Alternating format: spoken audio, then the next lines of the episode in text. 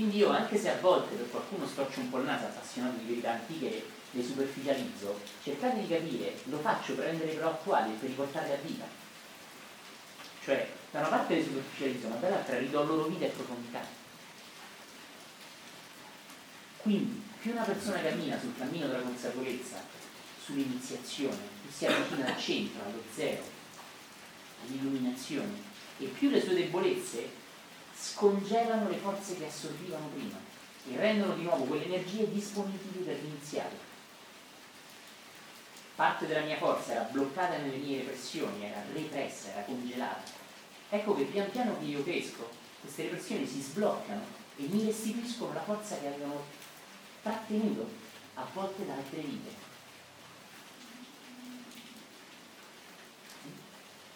Allora ecco che apparentemente una persona ha molto più energia di un'altra, non è vero. Tutti abbiamo tanta energia, ma è soltanto che una persona le fa circolare di più dentro di sé l'energia.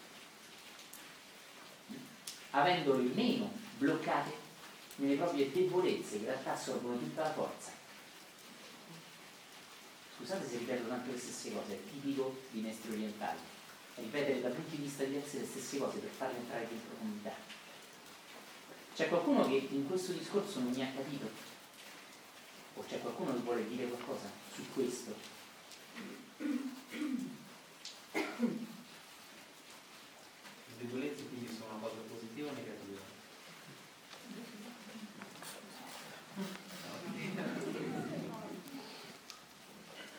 La pioggia è positiva o negativa? Neutra. È pioggia. Positivo, negativo è un'interpretazione. Dici, E anche piove, ti dice, piove perché le nuvole sono venute qui con una perturbazione. cioè, quando entro nel giudicare una debolezza, non prendo in giro nessuno, non mi si nessuno, quando entro nel giudicare una debolezza buona o cattiva, cerco di ragionarci e in qualche modo dico, cazzo, se PG dice che la debolezza è buona, oh, ma cerco di essere più debole ancora. Capisci? Se invece dico che è negativa, mi freghi uguale, dici no, dacci e. Quindi non c'è, in un senso cerchi di essere ancora più debole visto che forza. In un altro senso, se, fosse, se io dicessi la debolezza è buona, più so debole meglio è. oh. Se io gli dicessi la mia debolezza è male, cazzo, non devo essere debole. In entrambi i casi non so accettare quello che c'è così come adesso. E ecco perché mi permetto di dire che la pioggia è pioggia, non è né buona né cattiva. Cioè, scusate se sono antipatico, ma non scendete su un piano così razionale, oppure farete tutto tranne accettare quello che c'è in noi adesso. No, volevo dire proprio questo, che è il giudizio che rende negativo o positivo la debolezza. Quando tu la giudi diventa negativa, la devi accettare come c'è. Quando sei percosso su una guancia, tu offri anche l'altra. Il grande Gesù di Nazareth, uno dei più grandi maestri che sono esistiti sulla terra, sta insegnando a non reagire, a non amplificare, a non sciupare energia in una reazione.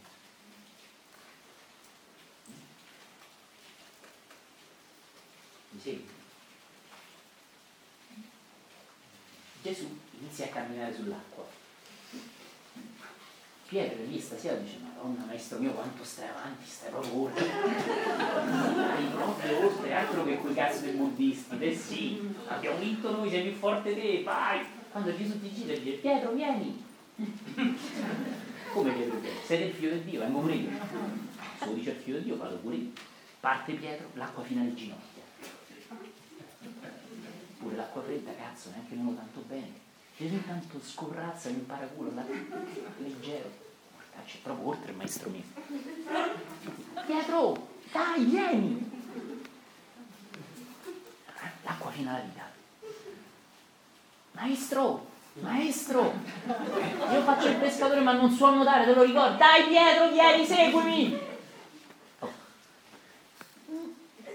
Ma- maestro! L'acqua, l'acqua alla gola, no? Maestro! Maestro! Gesù da lontano si gira. Pietro, che cazzo fai? Cammina sugli scogli affioranti come me, Pietro!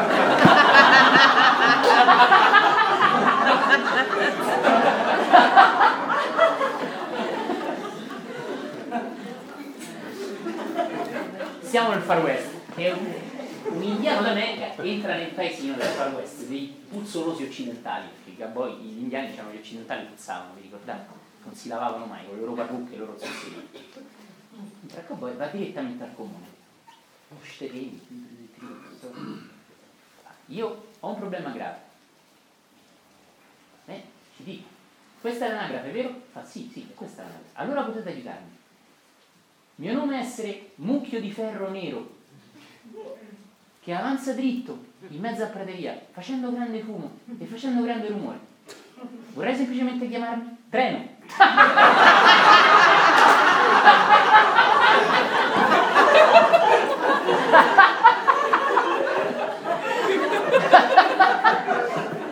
ok? Non perdere mai la semplicità.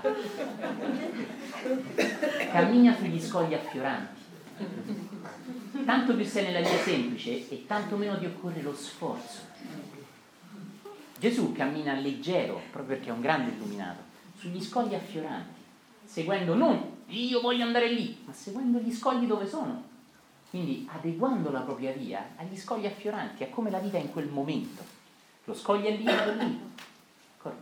Pietro, che non è così semplice e che ha deciso io andrò lì, rigido, fermo sulle sue decisioni, senza adeguarsi alla vita, agli scogli affioranti, si sforza molto più di Gesù. Quindi questa storiella è molto profonda. Gesù è leggero, cammina sugli scogli affioranti, è il simbolo della semplicità. Pietro è complesso, perché non si adegua agli scogli, non li ha neanche notati e ha voluto solo vedere che il suo maestro è un gran figo. Capisci? Però non è pronto a ricevere gli insegnamenti del maestro, che Pietro, sii semplice. Che sai fare? Cammina sugli scogli e fra, stai affogato. Mi segui? Quindi la semplicità è una delle vie più profonde per la persona che è pronta a trasformare in energia nuova, fresca, in benzina, le proprie piccole debolezze, la propria energia congelata nel surgelatore della mia inconsapevolezza. Mm? Sì? No, questa cosa che dicevi del, di, Pietro che comunque si, si, adegua a quello che gli chiede Gesù semplicemente entrando nell'acqua, non cerca una via, un suo modo, no? Forse, forse sarà banale quello che sto dicendo, però alla fine il fronteggiare la propria debolezza eh, comprende anche il concetto di facciamo, farlo a modo tuo, credo, no? senso ognuno ha il suo modo, eh, come c'hai la tua debolezza, eh, però magari la stessa debolezza ognuno l'affronta in un modo diverso. esatto, è vero, è vero, è vero, è vero. Cioè ognuno ha un modo suo. Ognuno ha un modo nostro, ma c'è un punto in comune, e cioè il fatto che tutte le nostre debolezze racchiudono la nostra forza, e per tutti vale questo. Il fatto che tutti abbiamo energia congelata nelle nostre debolezze, spesso la gran parte della nostra forza. E noi viviamo con due tacche di batteria quando avremo una centrale nucleare pronta a darci energia. Quindi è verissimo questo. Anche sì, dietro. Sì, io mi volevo ricollegare al discorso di prima, pensavo ad esempio che mi ha toccato molto, del sentire fastidio verso qualcosa che gli altri hanno, che io non ho e che quindi giudico negli altri. E mi è venuto l'esempio, non lo so, di quando si stava a scuola e magari c'era un compagno che prendeva un voto più alto e noi stavamo lì, ah però vedi, cioè, dentro magari dicevamo bravo, bravo, però dentro di noi, almeno dentro di me, sentivo questa sorta no, di qualcosa che strideva fortissimo che io in realtà sarei voluto essere come lui e che non potevo essere e quindi invece di essere sinceramente felice in quel momento, guardavo quello che non avevo, quindi entravo nella, nella modalità di giudizio, però non il giudizio costruttivo, ma quello che invece mi portava sempre di più magari a ripetere delle dinamiche senza però effettivamente aprire gli occhi e dire bene, lavoriamoci su. Quindi questo mi, mi, proprio mi ha risuonato molto quello che hai detto, riguardante al passato. Io ti ringrazio per questo esempio perché mi introduce alle ultime chiacchiere che vorrei fare prima di mettervi un po' in pratica. Proprio quello che dici tu Martina ci introduce all'orgoglio e alla finta umiltà. Per favore, non troverete sui dizionari quello che vi dico io, e forse tanti di voi lo penseranno sbagliato, ma a me interessa solo in quanto benzina per muoverci di più verso l'alto. Se io sono una persona che guarda sempre le persone che valgono meno di me, io tenderò a essere un orgoglioso. Sciocchino. Ok? Mamma, mamma, oggi a scuola abbiamo fatto tutte una paginetta di A. Tutti le hanno fatte storte, ma io ho fatto una paginetta di A bellissima, bellissima, bellissima. La mamma è, bravo Guido, sei anche figlio di un carabiniere, Guido, ricordati. Il giorno dopo Guido torna a casa, mamma, oggi abbiamo fatto le addizioni. Io ho fatto benissimo, 2 più 3 uguale 5, 7 meno 2 uguale 5, 8 più 8 uguale 16. Gli altri nessuno riusciva come me, mamma. A me hanno detto che sono bravissimo, bravissimo, il più bravo di tutta la scuola. Eh, Guido, sei figlio di carabiniere? Guido, ricordati. Mamma, oggi abbiamo fatto la visita medica.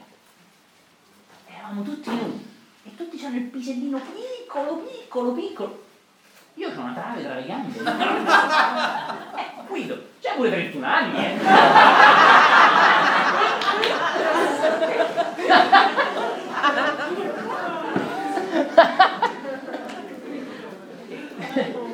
Questo è l'orgoglio. Cioè, Martina, nel caso tuo, ecco perché stai con Marcello.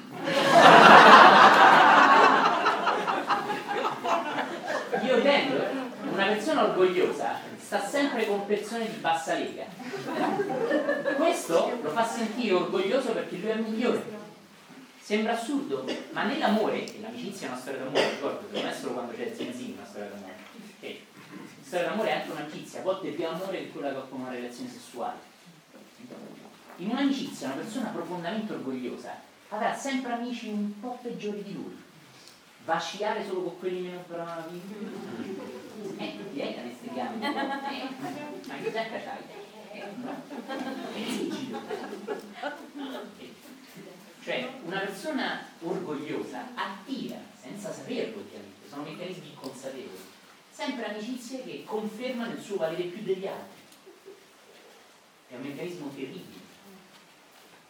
È tale che già che io attiro solo persone di bassa lega, mi sento ancora più confermato nel mio essere veramente, ma veramente, veramente so figo, eh. Cioè, oh, siete tutte sì, io sono veramente figo. Okay. Un orgoglioso chi giudicherà? Umberto Tomba. Sì, però non sei tanto bravo. Tieni, prendi le gambe, c'è la giacca bianca, non va bene, capisci? Un orgoglioso avrà apparente pietà per le persone più basse di lui, ma avrà un terribile giudizio per quelle più brave di lui. Mi stai seguendo? Attento perché tu direi, meno male io non sono orgoglioso. Noi siamo sia orgogliosi sia finti umili, dipende solo da chi ho vicino. E anche da quello che facciamo. Esatto, esattamente. Sai quella cosa bellissima? È che l'orgoglioso ha tantissima energia bloccata nell'orgoglio. Andiamo a sciare.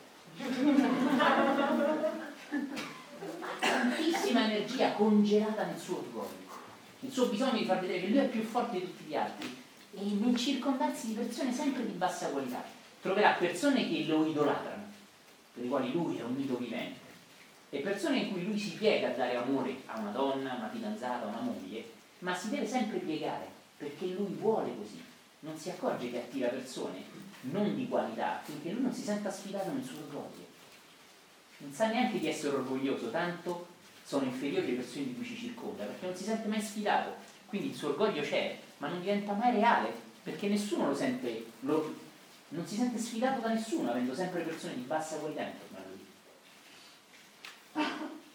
Mi seguite? Fatto l'esempio dello sci, potreste fare infiniti esempi. Amo suonare uno strumento musicale, ma vado sempre a suonare o invito persone ad ascoltarmi che suonano anche loro, ma non sono bravi come me nel momento in cui viene Mozart, eh, quei boccoli però. No, ma come ti sei vestito? Come sono vestito? Eh, vengo da secoli fa. Mi segui? Capisci? Io ho fatto il conservatorio, vado a suonare la pianola alla parrocchia. Eh? Come lo suoni questo organo? E come lo suoni? Quello fa, suona un mese nella parrocchia, te hai fatto il conservatorio, come vuoi che lo suoni? Ti metti lì? Poi arriva Mozart a ascoltarti. Tu non sai che è Mozart. Mozart inizia a suonare, eh però ti puzza l'alito. Capisci? È veramente questo. Questo, cari amici, è energia congelata. Quando io giudico Mozart, sto male, non lo so che sto male, non lo so, ma sto malissimo. Perché ogni volta che giudico io sto male, la mia energia, boom, sparisce. C'è, ma viene sparita, sparisce apparentemente perché viene congelata. E ora il meccanismo opposto. Gesù e Pietro camminano. In lontananza arrivano i centurioni. Eh, maestro, sali sull'albero. Sali sull'albero. Gesù sale sull'albero, arrivano i centurioni. Ah, oh, questi sono quelli strani che pregano, gonfiamo le botte, bimbi, bimbi, lo gonfia. Gesù scende, Pietro, grazie, io non ho parole, sei veramente, grazie, continua a camminare. Altro gruppo di centurioni. Pietro, maestro, sali sull'albero, ti prego, sali sull'albero. I romani arrivano e te lo risuonano dietro. Gesù avanti così, cammina. Di nuovo il gruppo di centurioni. E, e Pietro fa, maestro, sali sull'albero. No Gesù, no Pietro, io sono il maestro, stavolta sali tu. È giusto che io vada anche incontro al mio destino. Pietro, sali tu sull'albero. Pietro sale sull'albero, arriva il centurione, oh, stavolta andiamo a quello sull'albero.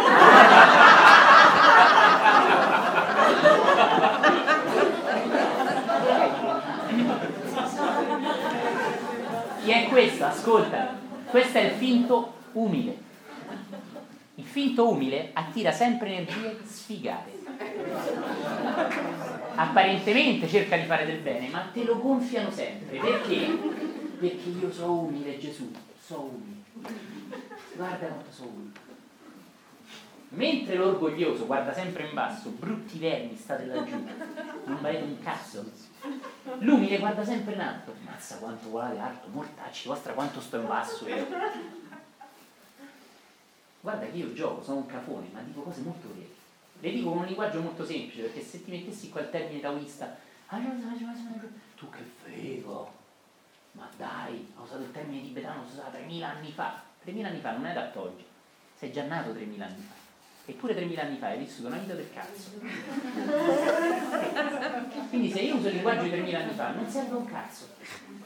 Però tu fai scena, che fai, ho pronunciato pure bene quel termine in sanscrito, non serve. Quindi anziché usare il termine cinese antico e tibetano tantrico, che fa, molto io faccio, tu che fai? Aerobica, io faccio tantra tibetano. Che fai? Aerobica, io faccio tantra tibetano. Ma non sai neanche che è. Però se essere vado in Nike, te, vestito da monaco, bordo. Dove fate in palestra, non puoi capire. Funziona così. Quindi per favore capisci, io uso un linguaggio estremamente semplice, perché queste cose sono semplici, ma profondissime.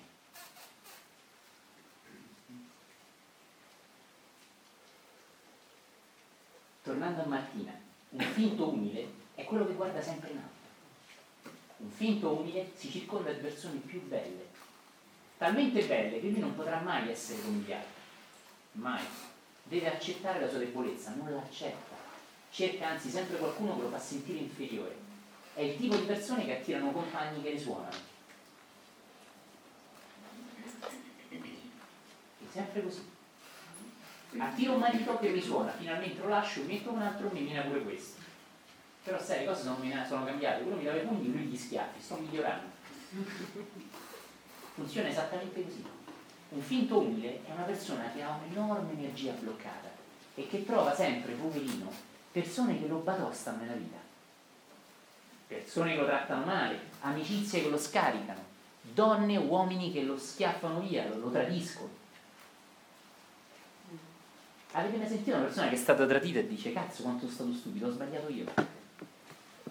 No, sempre ammazza quanto è bastardo lui. Ti sei mai chiesto perché lui o lei ti ha tradito? Certamente lui ha una debolezza, ma anche tu. perché hai risvegliato in lui il bisogno di andare con un'altra persona.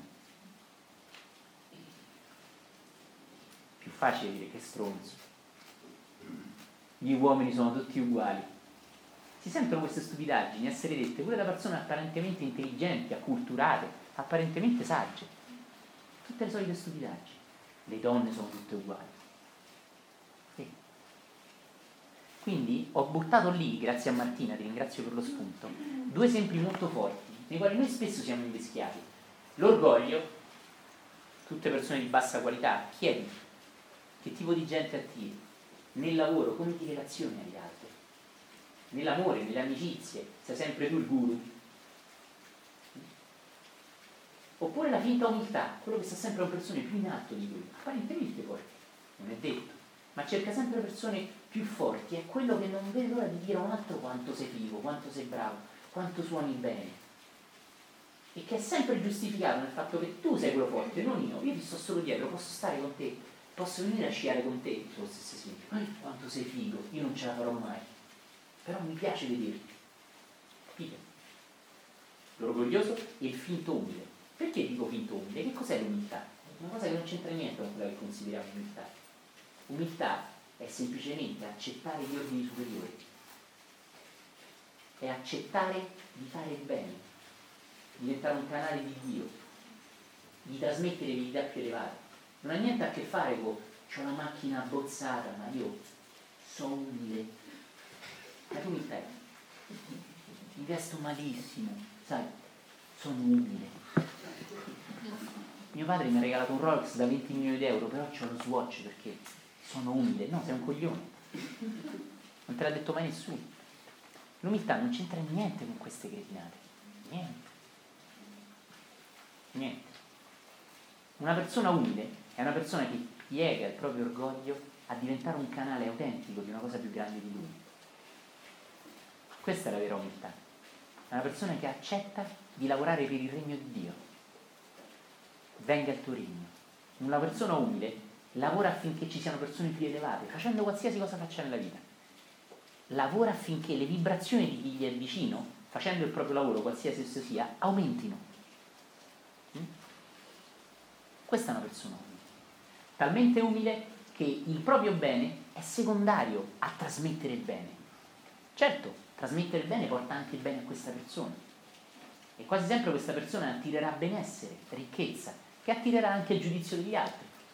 Però, vedete, vi dico un meccanismo che ho notato personalmente. Quando attiro il giudizio degli altri, attiro gli altri. Una persona che ti giudica è una persona che ti dà energia in qualche modo. Quando tu attiri una persona che ti giudica, la stai già attirando in un vortice, se sei veramente elevato, che la eleverà. E quindi addirittura è bene che la persona ti giudica. Perché fa, quando una persona ti giudica ti dà energia. Dandoti energia ti dà la propria attenzione e criticandoti ti permette di migliorarlo. Quindi su un piano più elevato è naturale che una persona superiore venga giudicata dagli altri, ma il giudizio attira gli altri. Quando io ti giudico in qualche modo ti amo ti rispetto. Quando invece penso che sei una persona che non valga la pena, io neanche ti giudico, non perdi tempo con te. E qua torniamo a quello che dicevo prima. Io giudico colui che fa vibrare una parte bassa di me.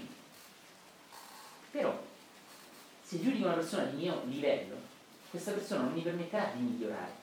Ma se giudico una persona di più alto livello, giudicandola e stando dietro, stronzo bastardo, bastardo stronzo, non sei capace non vai in casa. In quanto lo segui. E seguendolo assorbirò le sue energie. Padre, perdona, perché non sanno quello che fanno. Gesù sapeva benissimo che le stesse persone che lo stavano inchiodando a una croce atroce erano già arricchiti dalla sua presenza e che quello che potevano fare con la loro bassezza era solo quello di ucciderlo. Ma lui lo sapeva benissimo che addirittura chi lo uccideva avrebbe tratto forza dalla sua presenza. Non solo che diceva sei un grande maestro, ma anche chi addirittura diceva devi morire. Fortissimo questo. E così, anche se spesso sul piano fisico non funziona così, avete mai notato che nei quadri, nei dipinti antichi, gli angeli e gli iniziati sono sempre vestiti di perle, di diamanti, di abiti molto ricchi? Vi siete mai chiesti perché? Perché è un simbolo dell'aura dell'iniziato. Un iniziato ha un'aura ricchissima, più dell'oro e dei diamanti, espande energia. Mm? E questo negli antichi dipinti è ritratto come oro, perle, vesti ricche. La Madonna non era vestita riccamente come la dipingiamo noi, ma è un simbolo molto bello della sua ricchezza interiore, che è anche ricchezza esteriore. Oggi non funziona così e spesso le persone ricche esteriormente lo sono perché fregano gli altri. Ma in futuro, in una società più illuminata, una persona più ricca interiormente diventerà anche ricca esteriormente, perché è tutt'uno. Capisci questo? Una cosa molto forte questa. E addirittura io, attirando attenzione degli altri, quando un altro si avvicina a giudicarmi, a criticarmi, già viene assuefatto, già viene assorbito da parte di un'energia che già lo eleva. Può sembrare assurdo, ma io ho visto questo. Quindi anche quando una persona ti giudica in realtà, la vita gli dà giudizio perché è l'unico mezzo che ha per avvicinarlo a te. Fortissimo questo. E anche qui, che cos'è il giudizio? Giuro Luca, poi sto.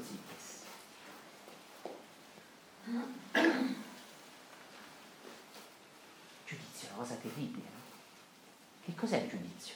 Sapete io quanta gente dico, quella persona non mi piace, ma scusa, non la devo giudicare. Questo non è giudicarlo.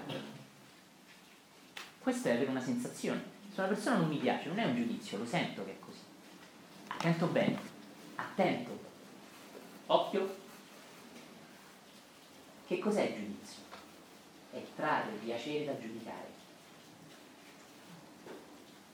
Quando io sparo una sentenza e ho piacere dal darla, quello è un giudizio. Cioè, prendere energia da dire quella cosa. Cameriere, la minestra è fredda. Non giudicare la minestra! Ristorante cattolico. Stai giudicando? No, ti sto dicendo una cosa reale. Vedete, tante persone hanno una forza congelata, non riescono a tirare fuori l'energia, dire oh stai sbagliando, oh che stai a fare, oh sei un cretino. Qual è la differenza tra una persona che agisce e ti dà un consiglio vero, da vero amico, e ti dice stai a, fare, stai a fare una cretinata? È un giudizio? No. Quando è un giudizio? Cazzo, sta minestra è fredda! Mi segui? Cioè, quando il mio corpo di dolore viene nutrito da giudizio. Cioè, ne parlerò meglio di questo, ok? Io giudicando traggo forza da chi giudico. E allora ho bisogno di giudicare tutti voi, perché se le batterie da cui ciuccio energia. Meccanismo molto brutto questo. Ma se io dico questa non mi piace, non ti voglio frequentare, anzi per fuori, allontanati da me, non stare più intorno a me, questo non è un giudizio. Questo può essere una cosa importantissima. Buon esempio, vedo una persona pericolosa che frequenta i miei figli, non giudicarla. Non giudicarla. Ma che vuol dire non giudicarla? Io i miei figli li amo, li devo proteggere. Quella persona non mi piace, gira la larga, non ti voglio più vedere intorno ai miei figli. Pensereste che è un genitore che giudica questo? O pensereste che è un genitore coscienzioso? Ebbene, qual è la, la sottile, il sottile confine tra giudizio e sana e sano accorgermi di una cosa? È che quando mi accorgo di una cosa non mi sento felice di farti male, di giudicarti. Non traggo energia dalla tua debolezza. Stai vedendo dove voglio arrivare? Forse no, vero? Lasciami vedere. La mia debolezza si nutre della tua debolezza. Come? Giudicandola. Mi segui? Quindi giudicando te, la mia debolezza viene rinforzata. Non è incredibile? È proprio così. Tu sei una persona violenta. Non è, sei una persona violenta. Osserva, ci sono delle tensioni in te, ti stanno di violenza, fai male agli altri. No. Sei violento, vaffanculo. Sono violenta anch'io nel momento in cui io lo dico, vero? Non solo. Ma nel momento in cui io giudico la violenza lui in questo modo, io divento ancora più violento perché la mia violenza viene nutrita dal giudicare la sua. Qualcuno ha un esempio? Ce ne vedo tutti migliaia, lo so. Ma quando inizi a vedere un esempio vuol dire che capisci il meccanismo. Quando non capisci il meccanismo, sei qua e scusate se mi permette di dirlo, non mi fate bambolare da me. Il mio lato oscuro è sempre stato il fuoco. Io nella vita, fin da bambino, ho avuto sempre tanta energia, quasi troppa al punto che mi potevo danneggiare da solo. Le mie passioni mi accendono al punto che posso non dormire per notti, fin quando mi spengo, ma mi spengo proprio off. Altre persone hanno lati oscuri diversi, sono musce, sono tiepide, si spengono da sole. Io invece ardo troppo. E questo è il mio lato oscuro. Ma questo è il lato oscuro di Pier Giorgio, non della cosa che io canalizzo qui. Ma non ti devi affascinare a Pier Giorgio. È un mezzo che sta qui, fighetto, carino, perché io sono un vanitoso della Madonna. Io. Non voglio fare il finto santo. Io sono un enorme vanitoso, però conosco bene la differenza tra me e il condurre qualcosa che non è mio. Mi posso anche permettermi di essere vanitoso. Ok?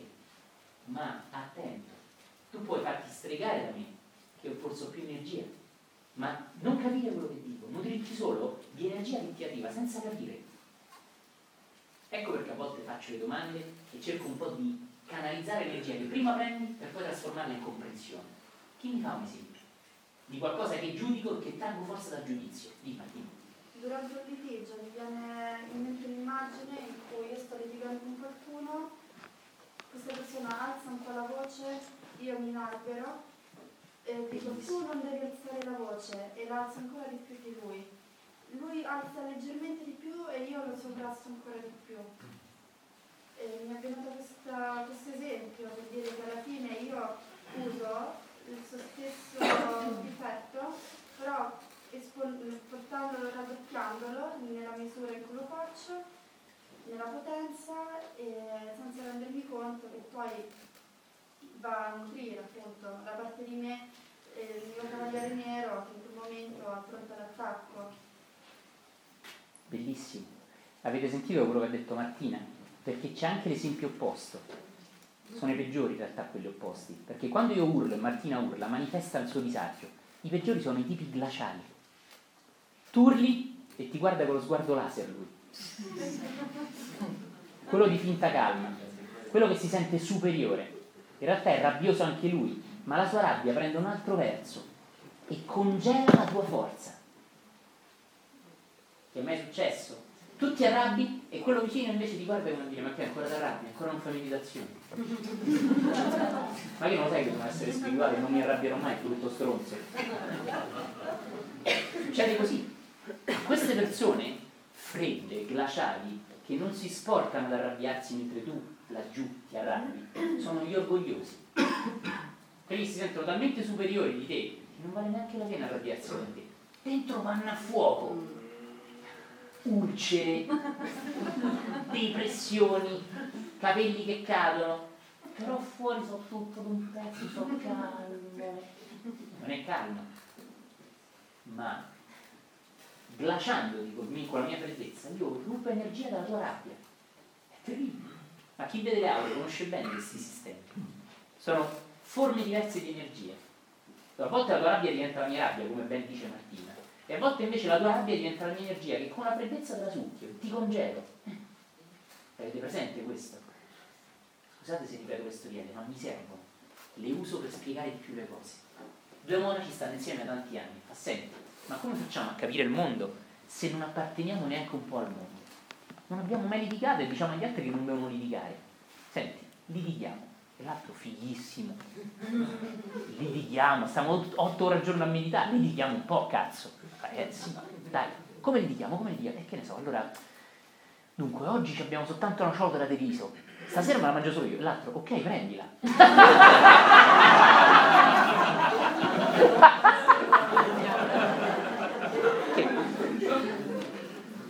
Ancora. Il monaco ha offerto l'altra guancia. Sì, ma è talmente evoluto che lo fa anche senza voler. Voglio litigare, non ci riesce più ormai. Ma è diverso da quello. "Hm, Io non litigo con te. Avete presente il meccanismo di freddezza? A volte quando sto vicino a una persona che esplode, io divento glaciale.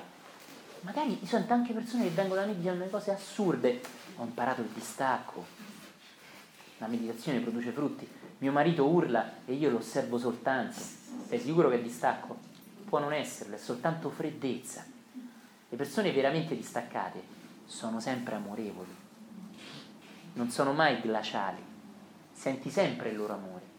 Non li coinvolgi nella tua bassezza, ma dalla loro vera elevazione ti mandano luce e amore. È diverso una persona che rimane fredda quasi a dire chi è? Non ti do la mia energia arrabbiandomi e ti rubi la sua. Sì, c'è qualcuno laggiù e vuole dire sì, prima sì, di, alzati e di, sì. Come si può leggere una situazione di mobbing, cioè il bisogno di essere, cioè molto arrabbiato e quindi provoca una grossa reazione in più persone? Questo potrebbe essere, ma permettimi di non parlare adesso di questo perché mi porterebbe su un'altra frequenza. Scusami se adesso non ne... magari ne parliamo in un altro momento. Scusami, scusami Dio, però è interessante quello che poni. Ma se seguiamo questo canale adesso ci dice oh, oh, devo mettere un po' di energia in questo e questo ci porterebbe a un'altra cosa, capisci? Scusami. Sì. Ma io eh, volevo un po' aggiungere qualcosa a quello che, che ha detto Martina. In realtà ci sono delle situazioni dove eh, si parla glacialità, no? La, la, reazione glaciale di una persona comunque eh, può, può dar vita a questo meccanismo di risucchiare energia eh, dalla glacialità. In realtà c'è un, c'è un, meccanismo ulteriore che a volte a me è successo eh, di, di, sofferenza della persona di fronte, di paura, che accende ancora di più la rabbia. È, è il meccanismo per cui portato all'eccesso, sto dicendo delle cose bestiali in realtà, però esistono. È verissimo, è verissimo eh, quello che sono, dici. Sono i meccanismi per cui eh, le donne vengono picchiate dagli uomini eh, senza aver fatto nulla. Eh, sono i meccanismi di violenza pura in realtà sono quelli, eh, non solo fisica ma anche mentale ovviamente, no? eh, però dove di fronte alla debolezza dell'altro, neanche alla glacialità, ma proprio alla debolezza dell'altro si accende ancora di più la rabbia ed è un meccanismo spaventoso che però, però esiste, insomma, eh, volevo ragionare anche su, su, questo tipo di sì, sì, sì. Esasperazione. Sì, no? sì, sì. Quello che mi interessa quando facciamo gli esempi è che leggiate un pochino gli esempi in termini di scambio energetico, cioè di combattimento per l'energia. Che quindi io entro in conflitto con te, in qualsiasi modo io entro in conflitto, per rubare energia. Tanto più la mia energia è congelata, tanto più ho bisogno di rubarla agli altri. Quindi se volete, per favore seguimi. Mi ascolti? Lascia che lo ripeta. Tanto più la mia energia è congelata, tanto più ho bisogno di rubarla agli altri. Che cosa vuol dire questo? Vuol dire che tanto di più io sono represso, tanto più tenderò ad avere conflitti con chi è intorno a me. Niente a che fare con l'autentica calma, che invece è quello di una persona che è libera dalle proprie combattimenti interiori o che se volete va soltanto un piccolissimo soldato bianco verso il cavaliere nero e non tutto l'esercito, cioè ha solo una piccola parte della propria energia in un conflitto interiore ma la gran parte della sua energia è già libera dal conflitto. È sempre una persona che ha più energia, che ha più carisma, che sugli altri si impone come una persona che ha più magia, più autorità. Mm? Ok? Ora, tanto meno io sono libero interiormente e tanto più io cercherò conflitti nella coppia, nell'amicizia, nel lavoro. Io posso essere anche un conflittuale passivo. Che cosa intendo dire? Che io non alzo mai la voce, io non muovo mai un dito. Io non faccio male a nessuno, ma guarda caso mi attiro sempre intorno persone violente. Me le attiro io. Mm? Quindi io sono sempre una persona pacifica, ma sto sempre in mezzo a persone violente. Sono violento, mi nutro di violenza, ma la mia è una violenza più subdola, più sottile. Mi segui? Quindi facendo gli esempi che vi chiedo di fare, come ne faccio anche io, cercate di leggere l'esempio anche su un piano più sottile, più energetico, più in termini di energia congelata. Mm? Chi è che ha alzato la mano? Sì. Templare, sì. Stava una storia di Antonio Mello, però non avevo capito.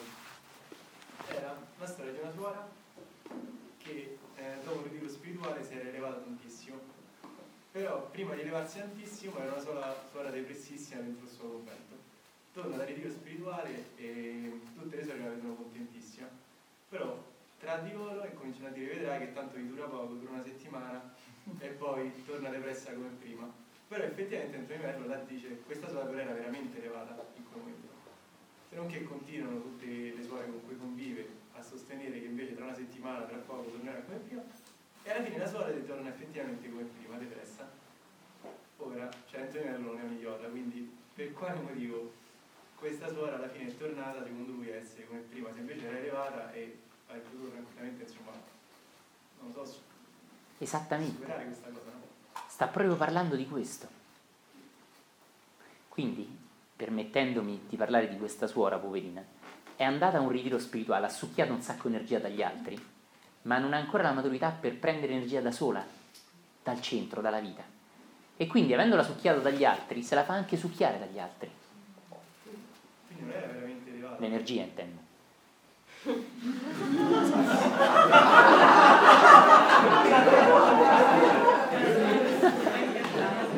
Esatto, esatto, capisci? Sì, vedete, quello che dice Templare è molto, scusate la mia volgarità, quello che dice Templare è molto importante. Templare sta dicendo che quella monaca si era elevata, ma non era elevata. Cioè ha preso energia in prestito da una persona molto più elevata di lei, è tornata con tutta la sua energia, che però lei non era ancora pronta a prendere dalla vita, dalla preghiera, dalla meditazione, dalla vita più consapevole. E quindi l'ha presa in prestito, l'ha rubata. E chi ruba attira chi ruba. Capite?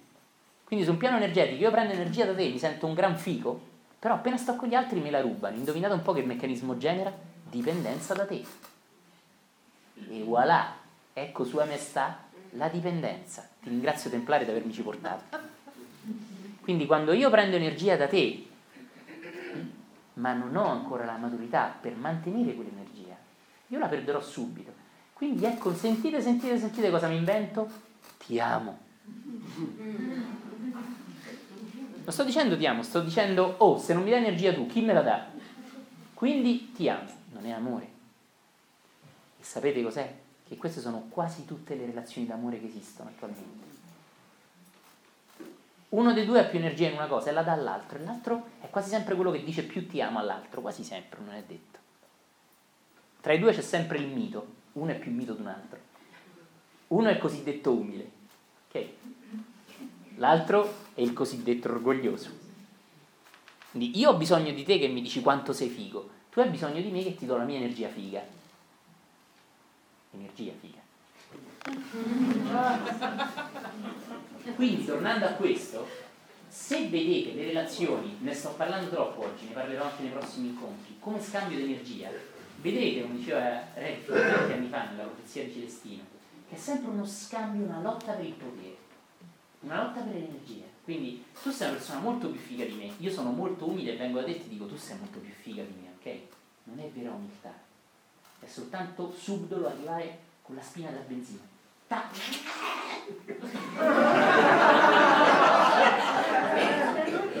È un succhio d'energia. D'accordo? È veramente così. eh. Veramente così. Una suora torna al convento tutta scapigliata. Suor Gentilina, che è successo? Lei piange tutta. Ah, si abbassa la gonna. Ah, degli energumeni mi hanno presa. Ah, mi hanno presa, mi hanno presa. Non posso dire tutto quello che mi hanno fatto. Oh, Suor Gentilina, hanno fatto? Oddio, oddio, oddio, non posso raccontare. Ma, Suor Gentilina, sei sparito da ieri, che ti hanno fatto? Oddio, oddio. Mi hanno fatto di tutto, di tutto, per tre giorni. Ma sei sparita ieri? Ma devo tornare anche domani.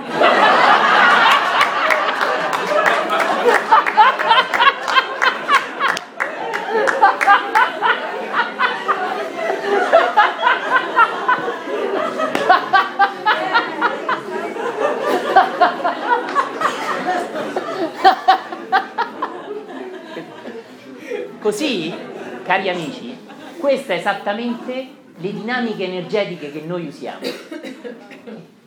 Quello è uno stronzo, è un bastardo, però domani ci ritorni.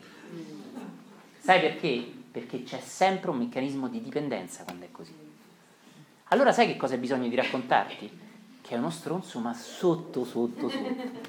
E qua ritorna a bomba, è una brava persona. E tu come mai hai bisogno di una persona che sotto, sotto, ma proprio roba da speleologia, eh?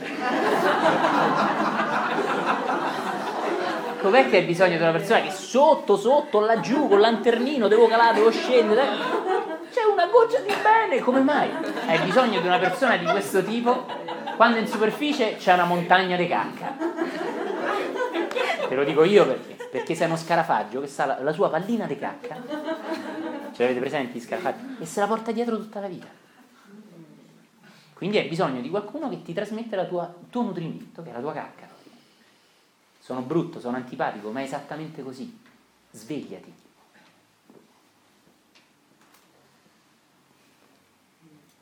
Questo non è amore, non è coraggio, non è essere umile a fianco a una persona che sotto sotto la ami e tu la stai aiutando, non è vero. Hai solo batoste, hai solo bisogno di cercare l'amore con lanternino, arrivare laggiù laggiù per ricevere una goccia d'amore. Sai perché? Perché in cuor tuo non ti reputi degno di essere amato. E allora hai bisogno di una persona che dosa tantissimo il suo amore, una goccettina.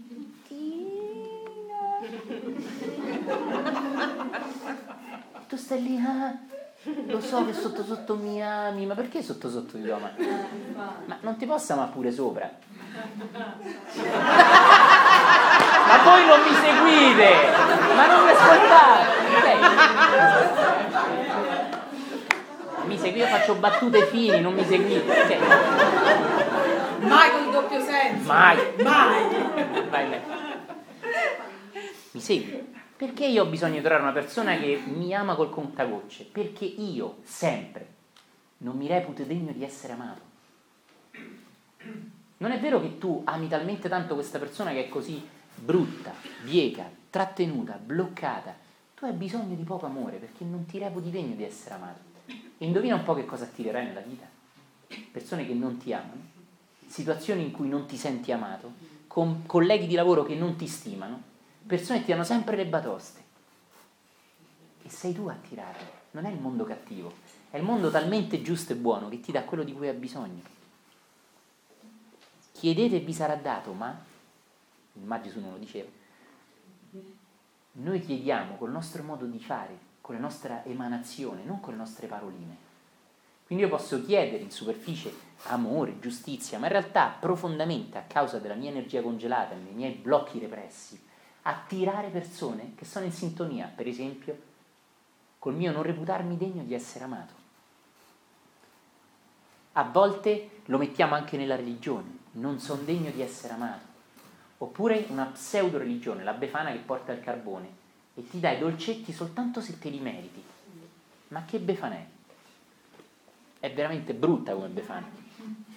Qual è l'insegnamento che io do a un bambino se gli faccio capire che i dolcetti se li deve meritare?